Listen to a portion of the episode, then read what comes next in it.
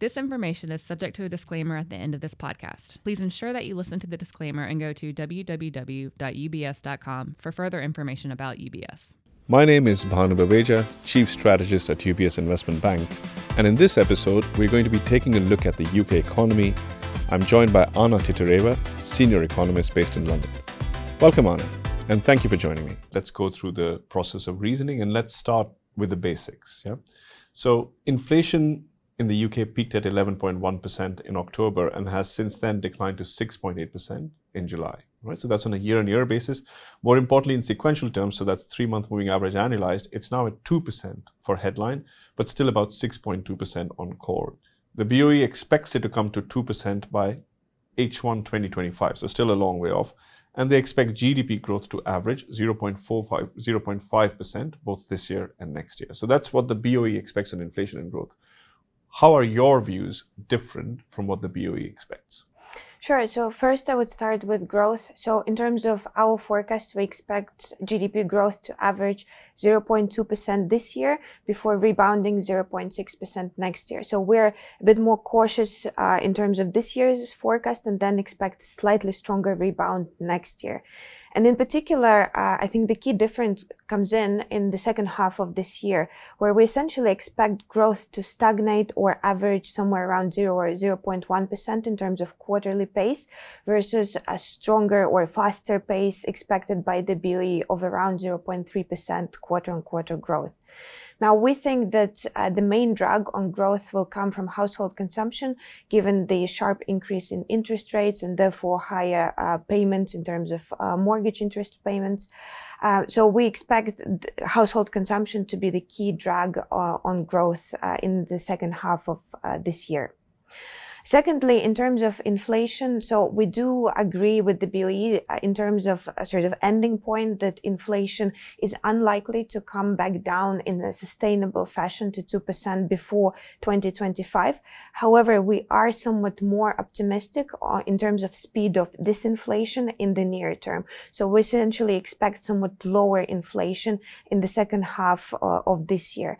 In terms of drivers, of course, uh, energy inflation, decline in energy energy inflation and in particular cuts in gas electricity tariffs are going to play a big role. However, given our more cautious near-term growth outlook, we do also expect uh, somewhat lower core inflation in the near term as well. Okay, so you're below the BOE both on growth and on inflation in the near term. Uh, on inflation, you agree with them in the medium term, but over the medium term, you think growth would be slightly better. I presume that's got to do something with policy rates, and that's why you expect growth to be better. So let's talk about that next. The market expects the policy rate, the BOE's policy rate, to peak at about 5.9, about 6%. So effectively, the market is expecting two to three more hikes, right? Roughly two more hikes now by the end of this year, and then declining to 5% by the end of 24, and further to about 4.5% by the end of 2025, right? Where do you sit relative to these expectations? Uh, so compared to market expectations, we differ uh, in two ways. So first, we expect uh, lower terminal rates. Uh, we expect just one more uh, 25 basis point hike in September to 5.5% terminal rate. Second difference comes uh, in terms of uh, our expectations regarding the next cutting cycle. So we expect the first cut to take place in May 2024 at which point uh, market is currently pricing in only about four basis points of cuts. And secondly, uh, we also expect a relatively fast cutting cycle given, uh, you know, inflation dynamics and given that we expect that by May there will be clear signs of inflation being on track in terms of sustainable decline to 2%. So our expectations are that uh, once the BOE cuts in May, they will continue cutting rates at a speed of around 25 basis points per meeting, essentially getting to about 2.5% uh, by the end of 2025.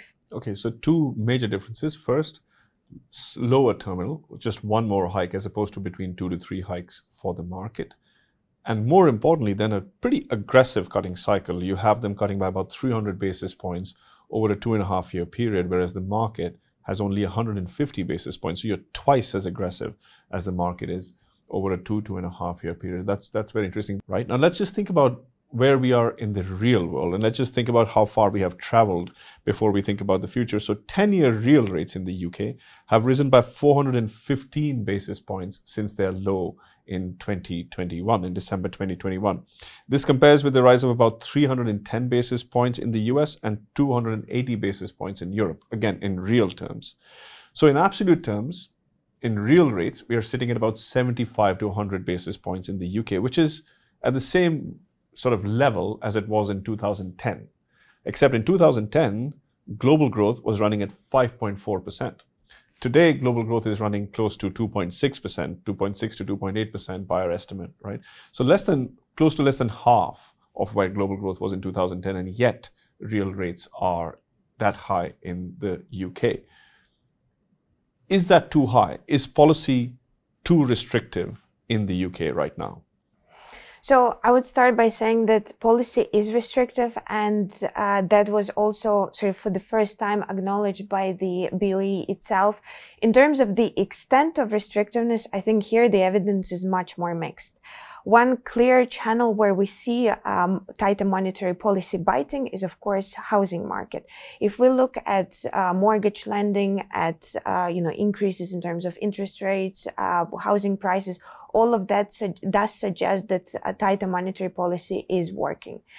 On the flip side, uh, if we look at, uh, for example, uh, more broadly, uh, household consumption, uh, consumer spending, there the evidence is not that clear. In fact, uh, household consumption has held up surprisingly strong throughout winter. And even if we look at the latest Q2 GDP numbers, we see bounce back in household consumption showing growth of around 0.6% quarter on quarter, with both discretionary and non-discretionary spending going up. So there the evidence is somewhat um, more mixed in terms of how restrictive policy currently is. But as mentioned before, we do expect that a lot more uh, of this negative impact from tighter monetary policy is yet to come. It's largely going to hit household sector through the mortgage market. The fact that households will have to pay more in terms of uh, mortgage interest payments. So we do expect more impact uh, to come through in the second half of the year. Okay, that's interesting. So we are already in restrictive territory, but it's still work in progress. Housing is already beginning to feel the impact, but perhaps the other consumer sectors not as yet. You spoke earlier about how well the consumer has held up or held up better than expected. You can't really say it's held up very well because monthly GDP is still 0.5, 0.6%, so not spectacular, but better than we would have anticipated, right? And one of the reasons why that is the case is the labor market, right? So earnings are still very strong. The labor market is still very strong. Has the labor market surprised you? Yeah, so the resilience of the uh, UK labor market has been surprising. I would I would start by saying that if we compare UK versus US and eurozone, the key difference uh, is the uh, so just slow recovery in terms of labor participation rates in the UK, and the fact that uh, labor participation rates in the UK are still below pre-COVID levels, whereas in the US and eurozone we've seen this gap already closing. Essentially, that means that the uh, the pool of available labor uh, in the UK has shrunk compared to pre-COVID levels, and as a result, what we saw is that uh, companies in the UK had to increase wages earlier in order to attract new workers. And then also, uh, in terms of uh, sort of level of increases, we also saw more pronounced wage increases in the UK with companies uh, raising wages in order to keep the existing labor force uh, in place and essentially uh, retain workers. Okay. So when we look at the market in terms of what rate hikes slash cuts are being priced in, we have two to three hikes still being priced for the BOE. Uh, we have almost nothing being priced now for the for the ECB, right? And that's uh, perhaps because uh, the PMI numbers. We're recording this on the 24th of August, Thursday. Perhaps because the PMI numbers that were released yesterday in, in Europe are so poor. I mean, surprisingly poor. Gets the market to fear about future growth. Well, what I wanted to ask you was, is it fair for the market to think that the BOE can hike BOE can hike twice from here, whereas the ECB won't hike twice. So, in pure inflation terms, is there any signal in UK inflation for European inflation? So, I think there are similarities between inflation dynamics uh, of in, in the UK and Eurozone, but there are also more UK specific idiosyncratic factors. So starting with similarities, uh, the common upside risk uh, for core inflation in the UK and the Eurozone is that uh, wage growth is still uh, increasing in both regions, uh, unlike in the US where we've already seen wage growth uh, coming down. And that essentially implies risks, upside risks for services inflation and implies the risk that core inflation could take longer to come down than currently expected. Uh, on top of that, however, in the UK, there are a number of idiosyncratic factors. Uh, one, as we discussed earlier, the fact that uh, labor market in the UK is relatively more tight than in the Eurozone, which has to do with the sort of shrinkage of the labor force in the UK.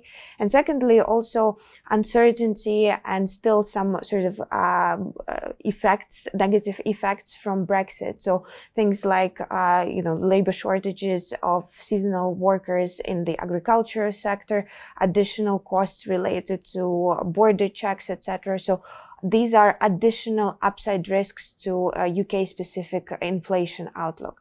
So to answer your question, uh, whether there is any signal from the UK, uh, our take would be that if we see more persistence in UK inflation, it doesn't necessarily mean that we could see exactly the same uh, playing out in Europe. Anna, thank you very much for your time and thank you for yours.